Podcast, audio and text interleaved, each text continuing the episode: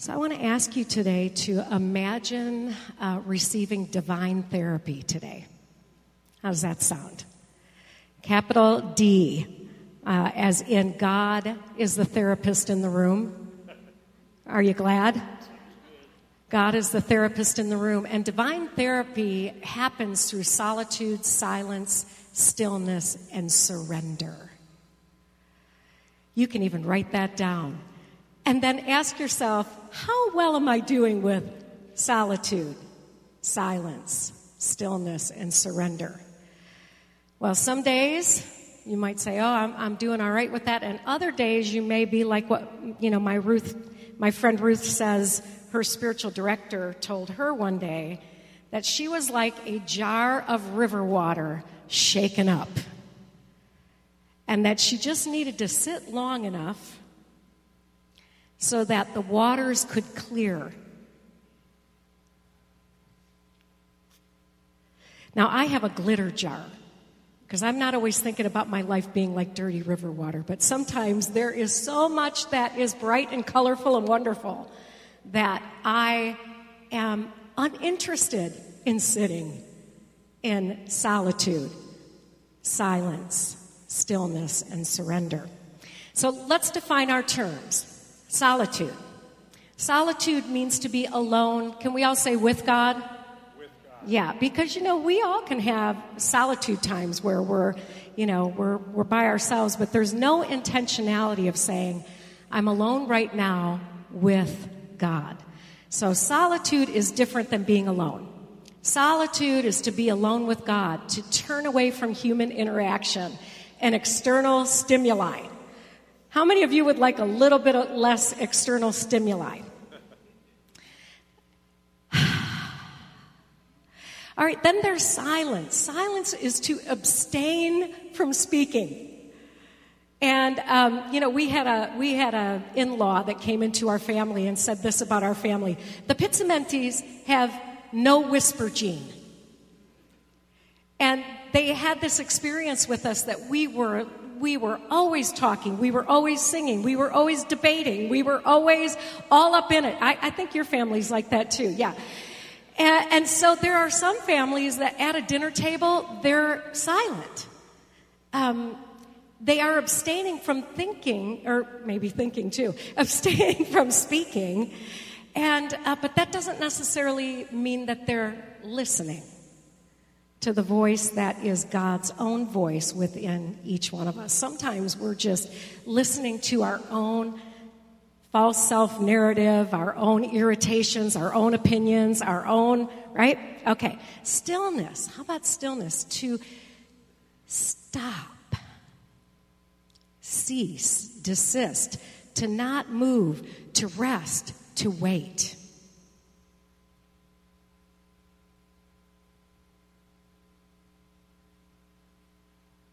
How long will you let me do that? I told Scott, well, since we're going to talk about solitude, silence, stillness, and surrender, what if I get up there and don't say anything for 20 minutes? Now, if I were leading you in a practice, you like that idea, Dean? What, what's up? There, there's this beautiful gift, right? That when you are in a group of people who will help you to pray in ways that you can practice um, stillness, even if you're in the company of others. Scott and I have learned how to practice solitude together. We go on retreat and we won't talk to each other. On purpose to be alone and attentive to God. Yes, sweetheart. Takes a little silence sometimes. That's right. 40 years, you got to go silent sometimes. And, and when you, you know, Dean likes that one too. Um, so the beauty of this is that when you intentionally, um, uh, when you intentionally say to your friend or your uh, or your family member or your spouse, you say, "Hey, how about a day of solitude, silence, stillness, and surrender? Let's plan it together." For the intention of listening to God. And then, of course, surrender is consent to yield to God's action within. We are a temple for God and God's own spirit, not made with human hands. And so there is something about surrendering to what God might want to say to you if you actually have time to practice solitude, silence, and stillness. Then you can get to surrender. So I'm going to ask you a question. What is solitude, silence, stillness, and surrender like for you? You can go to your family of origin. What did silence mean in your house?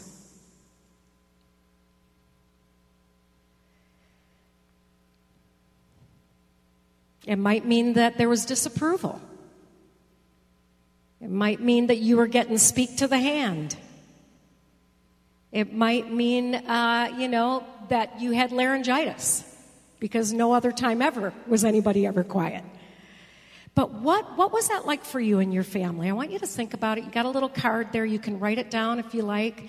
But consider how you were formed to think about solitude, silence, stillness, and surrender. Sweetheart, I have um, some papers over there. If you wouldn't mind bringing them to me, they're to the, I think, to the right, or maybe to the left, or maybe in the bag. I, one of the things that um, I have been practicing for about 20 years is um, uh, centering prayer. How many of you practice centering prayer? Some people call it returning prayer. And there are people that, um, you know, they think that that kind of praying is just for introverts, like people who just want to get away from people.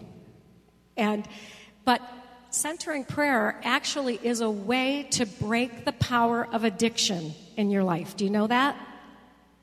That there are actually addictions. In fact, Dr. Gerald May, uh, one of the people that I studied um, under his student, uh, he was a psychiatrist who loved God and realized that good psychotherapy and spirituality cannot be separated. That if you have good spirituality but no good psychotherapy, it's like rearranging the chairs on the deck of the Titanic. That you actually need good psychotherapy, you need good psychology, and you need good spirituality. And so I wonder um, what the psychology behind why you do or don't practice solitude, silence, stillness, and surrender. just, just notice without judgment, but do notice because what we've discovered, even um, uh, people who don't believe they're addicted to anything, Dr. Gerald May says everyone is addicted. In fact, that word addicted comes from the French word attaché, which means you're attached to something. So consider what you might be attached to. You know, what might be the family system? Maybe even the way you part your hair is a part of what your family system required, right? The way you show up to church might be what your church system required. You're attached to opinions and thoughts that came from other sources. And so we want to say everyone's addicted. Can you all say everyone's addicted? Yeah. And what AA tells us is actually if they put people in MRIs and they start to practice the kind of prayer that slows down the prefrontal cortex where you're thinking about everything and all that you want and all that you need and your security and your survival and your approval and affection and your power and control, if they actually can get you to practice something like centering prayer or other kinds of contemplative prayers where you cease talking and practice solitude, silence, stillness, and surrender, you can actually let go of the addiction. They even have shown um, people who are addicted to alcohol pictures of alcohol to get their craving mechanisms working. And then they had them start to pray in the MRI, and all of a sudden, the attachment is loosened. So there's something really important about us practicing the kind of prayer where we're talking less and listening more where we're actually able to hear from God about our disordered attachments. Are y'all with me? Are you glad you came to church today? Anybody who isn't, you can leave right now, no judgment. But when I say that we're all addicted, we might want to just let the Holy Spirit begin to say, So, what is it that I'm attached to? That I could use some ways of detaching from those things. Okay, so here's the Bible. Let's stand up together. Mark 10. Um, let's see, who's a really good reader that would like to read this for us? Karen? Yep, come on up. Right, right there. As he was sitting, or yeah, as he was setting out on a journey, a man ran up and I can't read it from there. Okay. And knelt She's a good reader, but she can't see it. him, Yeah. Good teacher, what must I do to inherit eternal life? Jesus said to him, Why do you call me good? No one is good but God alone. You know the commandments. You shall not murder. You shall not commit adultery. You shall not steal. You shall not bear false witness. You shall not defraud. Honor your father and mother. And he said to him, Teacher, I have kept all these since my youth. Jesus, looking at him, loved him and said, You lack one thing. Go, sell what you own, and give the money to the poor, and you will have treasure in heaven. Then come and follow me. When he heard this, he was shocked and went away grieving, for he had many possessions. Then Jesus looked around and said to his disciples, How hard it would be for those who have wealth to enter the kingdom of God. And the disciples were perplexed at these words. But Jesus said to them again, Children, how hard it is to enter the, chil- the kingdom of God. It is easier for a camel to go through the eye of a needle than for a rich man or someone who is rich to enter the kingdom of God. They were greatly astounded and said to one another, Then who can be saved?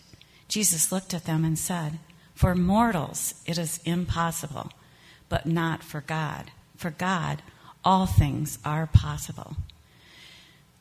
Peter began to say to him, Look, we have left everything and followed you. Jesus said, Truly I tell you, there is no one. Oh my goodness. This verse is very personal to me.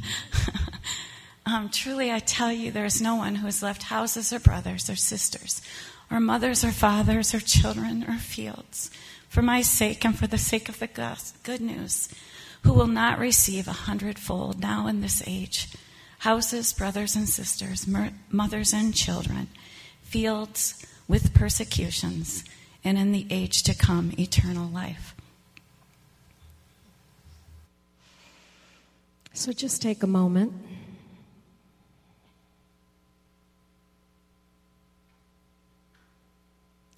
Let's consider what might be standing out for us in this passage.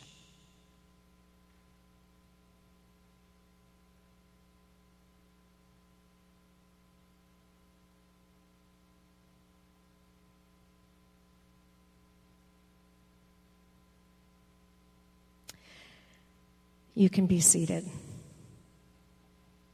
You ever notice that Jesus and his teachings and parables tends to undermine all the social structures of the time? Like there's always this way of just going right for your stuff. And, and it's about, it's really about Jesus helping you detach from the things you've become attached to. And Jesus talked differently to different people. Sometimes he used sheep, sometimes he talked about money, sometimes he talked about leaving family, sometimes he talked about leaving the land.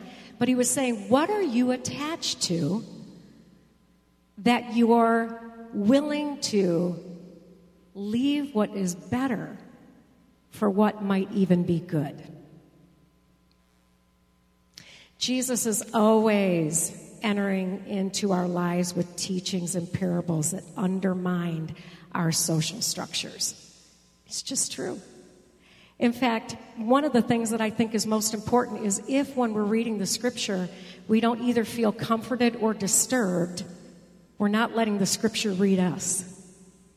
We're just reading words on a page. But if we can allow what we're hearing to enter into a place of silence and stillness and surrender, we might actually hear what Jesus is trying to upend in our lives. Or what Jesus is attempting to comfort in our difficulties. When I think about the work that Jesus does in unwinding our attachments to our programs for happiness. Like Jesus just wants to unwind your attachments to your programs for happiness. And have you ever noticed that there are programs for happiness that don't end up making you happy? Right? And that's the story of addiction. When we become overly attached to something that we think will make us happy, we find ourselves to be unhappy. So there is this gift when we start to let go of our attachment to power and control. You know, that we don't always have to have the last word, right? We don't always have to be the one that has the silver bullet. We don't always have to be the one that, you know, makes everything work our way when we can let go of approval and affection, where it just doesn't matter if everybody approves of you or if everybody is affectionate toward me. It just doesn't matter that I can say, I let go of my need for approval and affection. Or how about security and survival? I, I know very few people who've let go of that during COVID. It's actually been right on top. That emotional program for happiness, everybody's done their little dance one way or another. This is how I'm going to make it through this. I'm going to I'm going to believe these things. I'm going to get attached to that news channel or that information, right? And when we open to the contemplative gifts of the Holy Spirit, we start having understanding, knowledge, and wisdom. Otherwise, we just have opinion. And I wonder what would happen if the people of God moved from conversation to communion.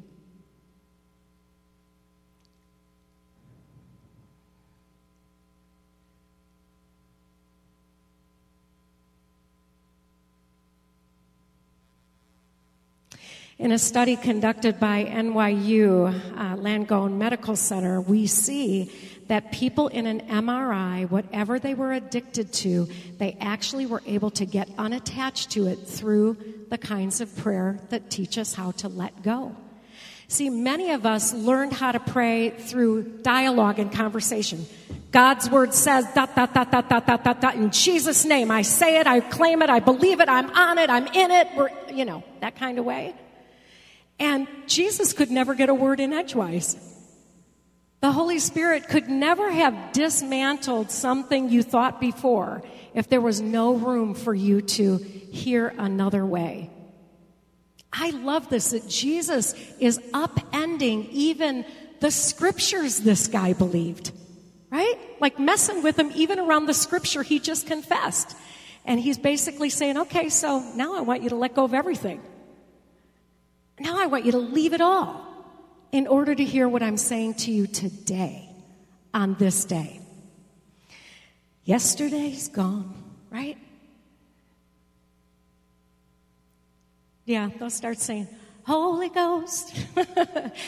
Yesterday's gone. Today I'm in need to hear the Word of God. You know, people love to quote scriptures like, the Word of God is living, active, sharper than two any edged sword. It's able to divide joints and marrow, right? And yes, that's right. And the capital W word is Jesus. The capital W, like, what do I need to hear today? Or am I just telling Jesus everything Jesus ever said before and I can't hear what Jesus needs to say to me now? If we could just let go of conversation and move into communion we might experience the kind of divine therapy we need. Elijah experienced it in 1 Kings when he said, God was not in the wind, God was not in the waves, God was in the sheer silence. That's where God was. What is it like to be still and know that God is God? What's it like to be still? When we're like river water shaken up and haven't sat long enough to start to clear. Isaiah the prophet said it this way In returning and rest you shall be saved, in quietness and in trust shall be your strength. Now, I didn't put the next part of the scripture up, and it says, But you would not. And if you read that whole chapter, the folks would not move in to quietness and trust. They wouldn't return to rest, to silence, to solitude. And so they were all up in this, this crazy banter, right? We opened up with the, the psalm today. God is our refuge. God is our strength and ever present help in time of trouble. Therefore we will not fear, though the earth be removed and though the mountains be cast into the sea. Therefore there is a stream that makes glad the city of God. God is in the midst of her and we shall not be moved. She will be helped at the break of day. Okay, and it goes on and we get to be still and know that God is God. And if you know anything about the history of when that psalm was written, it was around another time they were at war. They were at war. And, and we really see the difficulty of creation, you know, that about mountains and sea and all of that, that we can still be still, even when the world looks like it's going to hell in a handbasket. If we have an inward stillness, we'll be the kind of presence on the earth that helps people be still too, rather than stay in the conversation. And my opinion, and what I think, and what I say, and what I learned, and what I'm attached to, right?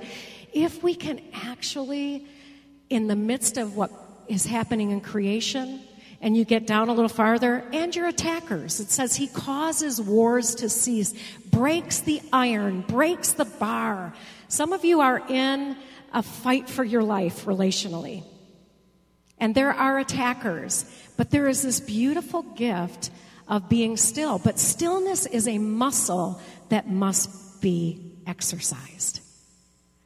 You know, one of the reasons we do retreats is to actually help you develop your muscle. Because just like anything else, if I don't go to practice, I'm not going to be able to shoot that three point. I'm not going to be able to, to play that scale. I'm not going to be able to know those laws or write down that, you know, editorial or whatever it is you're doing with your, if we don't practice, we will not develop the muscle. And so, you know, some people will say, well, silence, solitude, and, and stillness, that's for those people. But oh, my friends, if we can develop this muscle, we might be the kind of people who get out of the conversation and into communion. So, what might happen if you set your timer every day for solitude, silence, stillness, and surrender? Just five minutes, like every day this week. Set your timer set your alarm to get up five minutes earlier than you normally do and starting to exercise this muscle where you sit down, you close your eyes, you take a few deep breaths, and you remember that you are a temple for God's Spirit and that God is closer than your breath. You know, I, I, think one of the things I love the most is when people realize how powerful breathing is in praying. That breathing can stand on its own to help you get out of external stimuli and into paying attention to what the action of God is within our own temple. Inhale, choose a name for God. Whatever name for God you are connecting with God around right now. Can you just get that in your mind for a minute?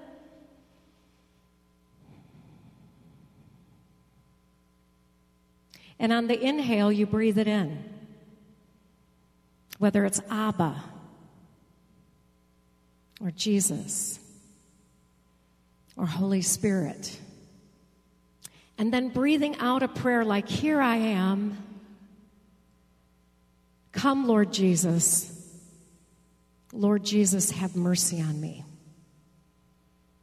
And if you're willing to practice that five minutes every day this week, you might even want 10 next week.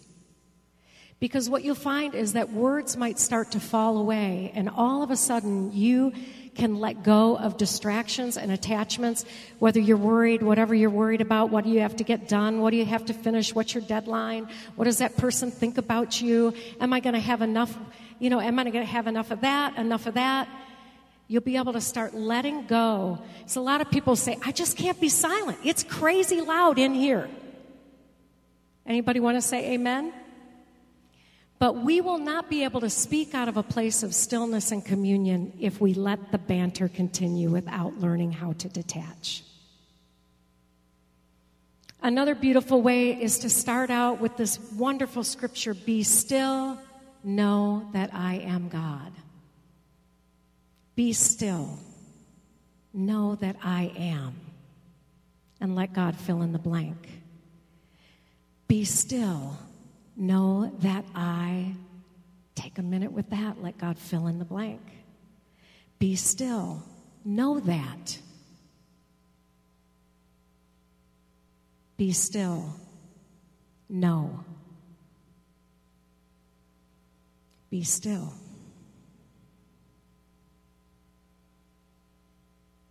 Be. Just be. Just be loved, be held, be known by God.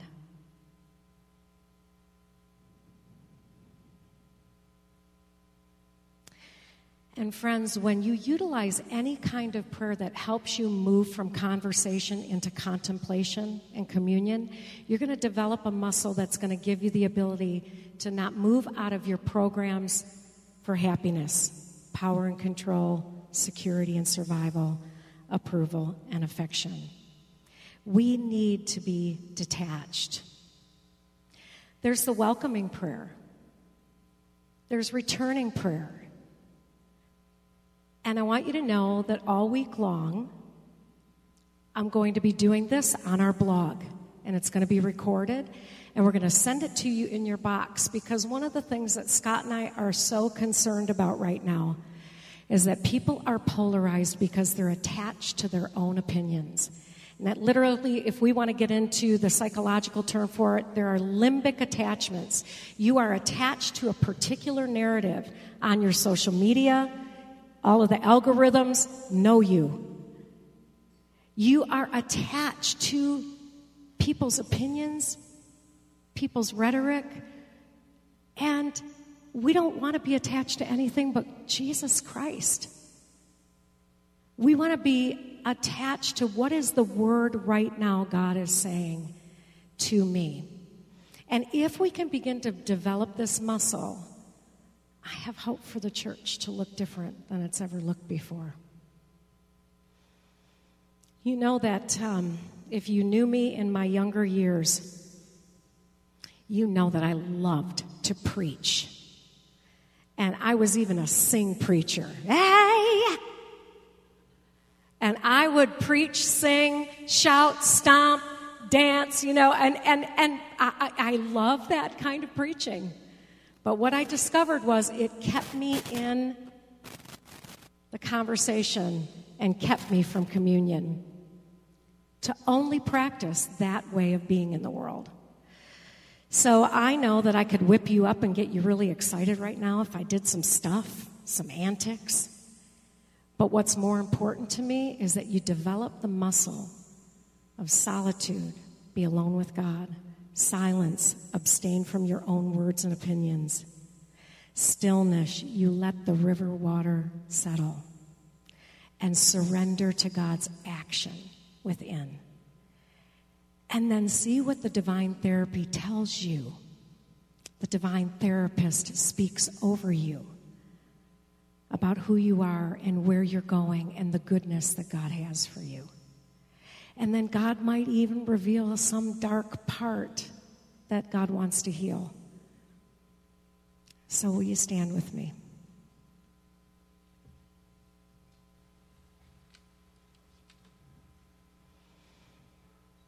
I just invite you to take a breath.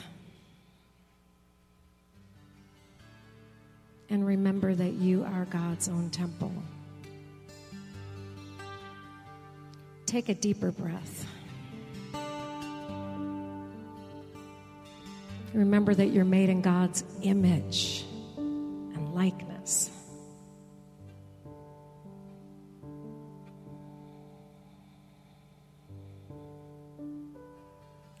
And maybe breathe in your word for God in this moment. An affectionate term that only you and God know right now.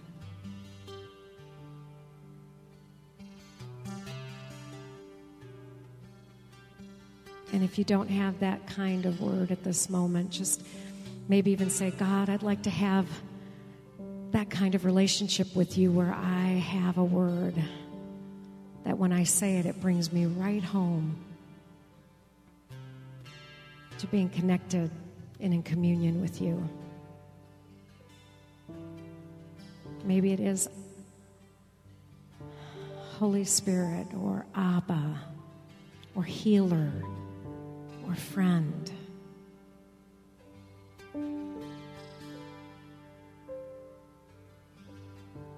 Let's breathe that in. And then breathing out. Here I am. God isn't looking for you to do gymnastics, to have to have all the right words and all the right answers and have done all the right things. You can't, it's not possible. But here I am. Like a child who runs in the room says, Here I am.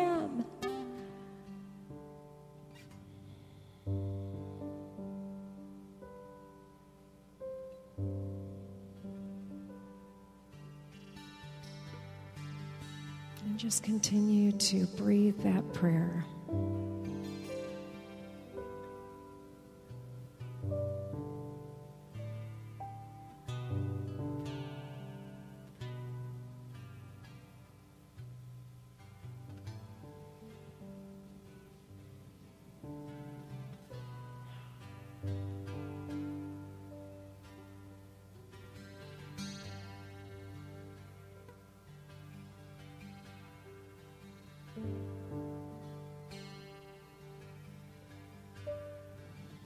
Your thoughts try to hijack you and get you off course, just come right back to this breathing and prayer.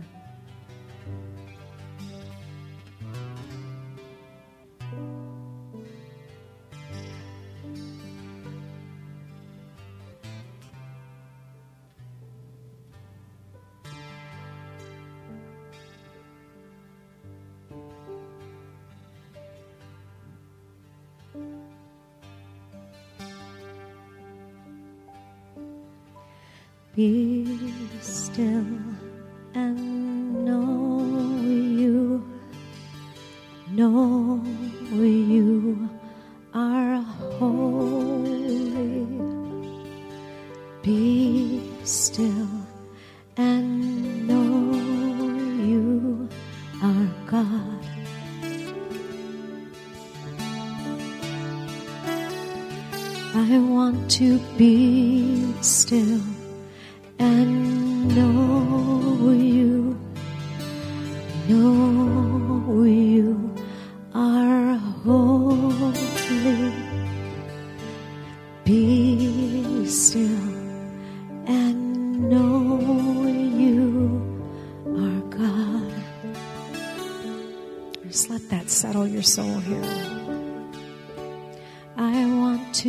be still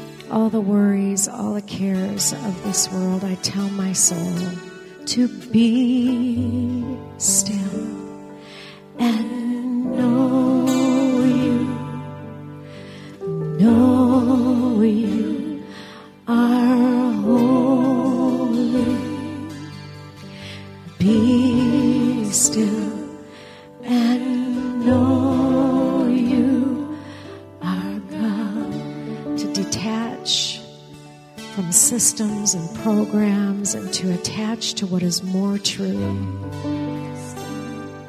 to the truth of who each of us are. Know ourselves by the name you call us. To hear that we are the beloved of God, even when we feel least beloved. Souls would find rest in you. I want to be still and know. Sing, know you are with me. Know you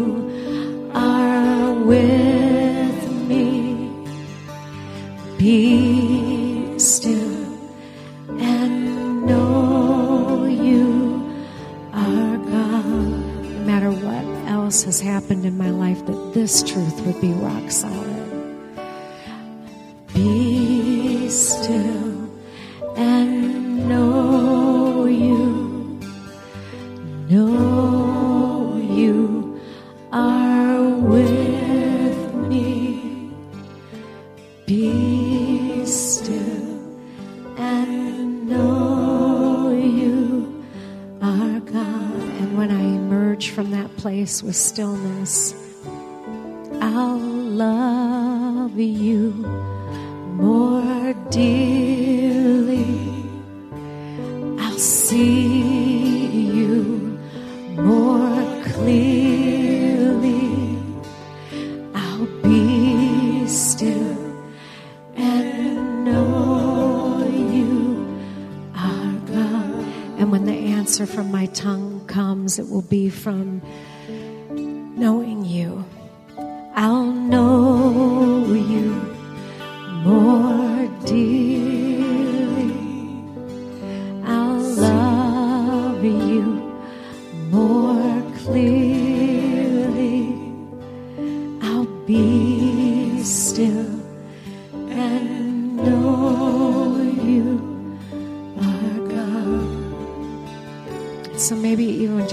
to lift your hands to God or fold your hands or lay your hand on your own heart and just declare what's true for you about how you feel about uh, being alone with God.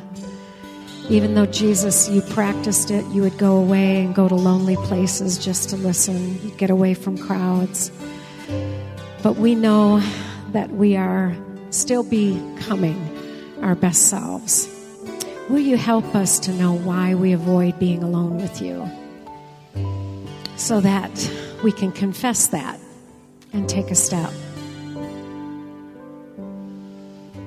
And even this week, God, would you help us understand why we resist silence and have the TV on all the day, or the news, or on Instagram, or Twitter, or wherever we are, but we are not abstaining from words?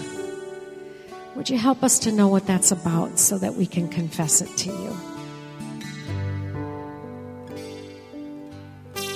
And oh God, would you help us to clear the water so that we can see you more clearly, we can love you more dearly, that we can know you and surrender to the most beautiful love and life we were created to live, that the words of our mouth and the meditations of our heart would come from being clear.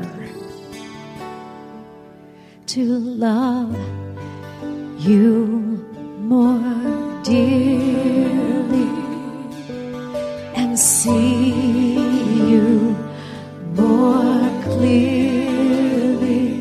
I want to be still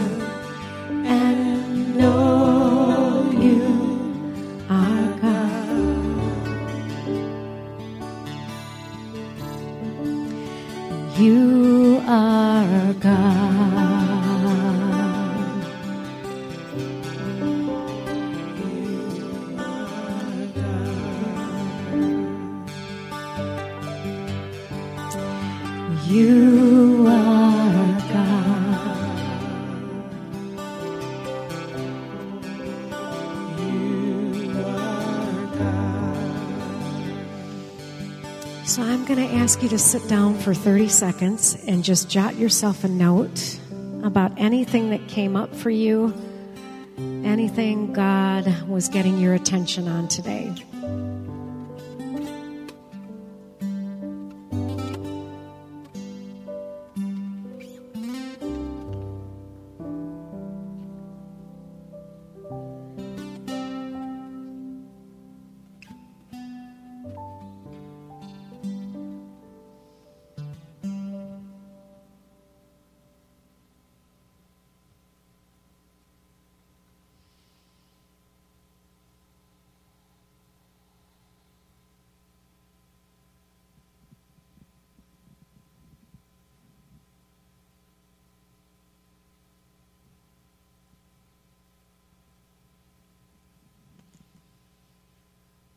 Well, bless you, my friends. Watch your inbox this week for little five minute meditations that you can try on and see what helps you.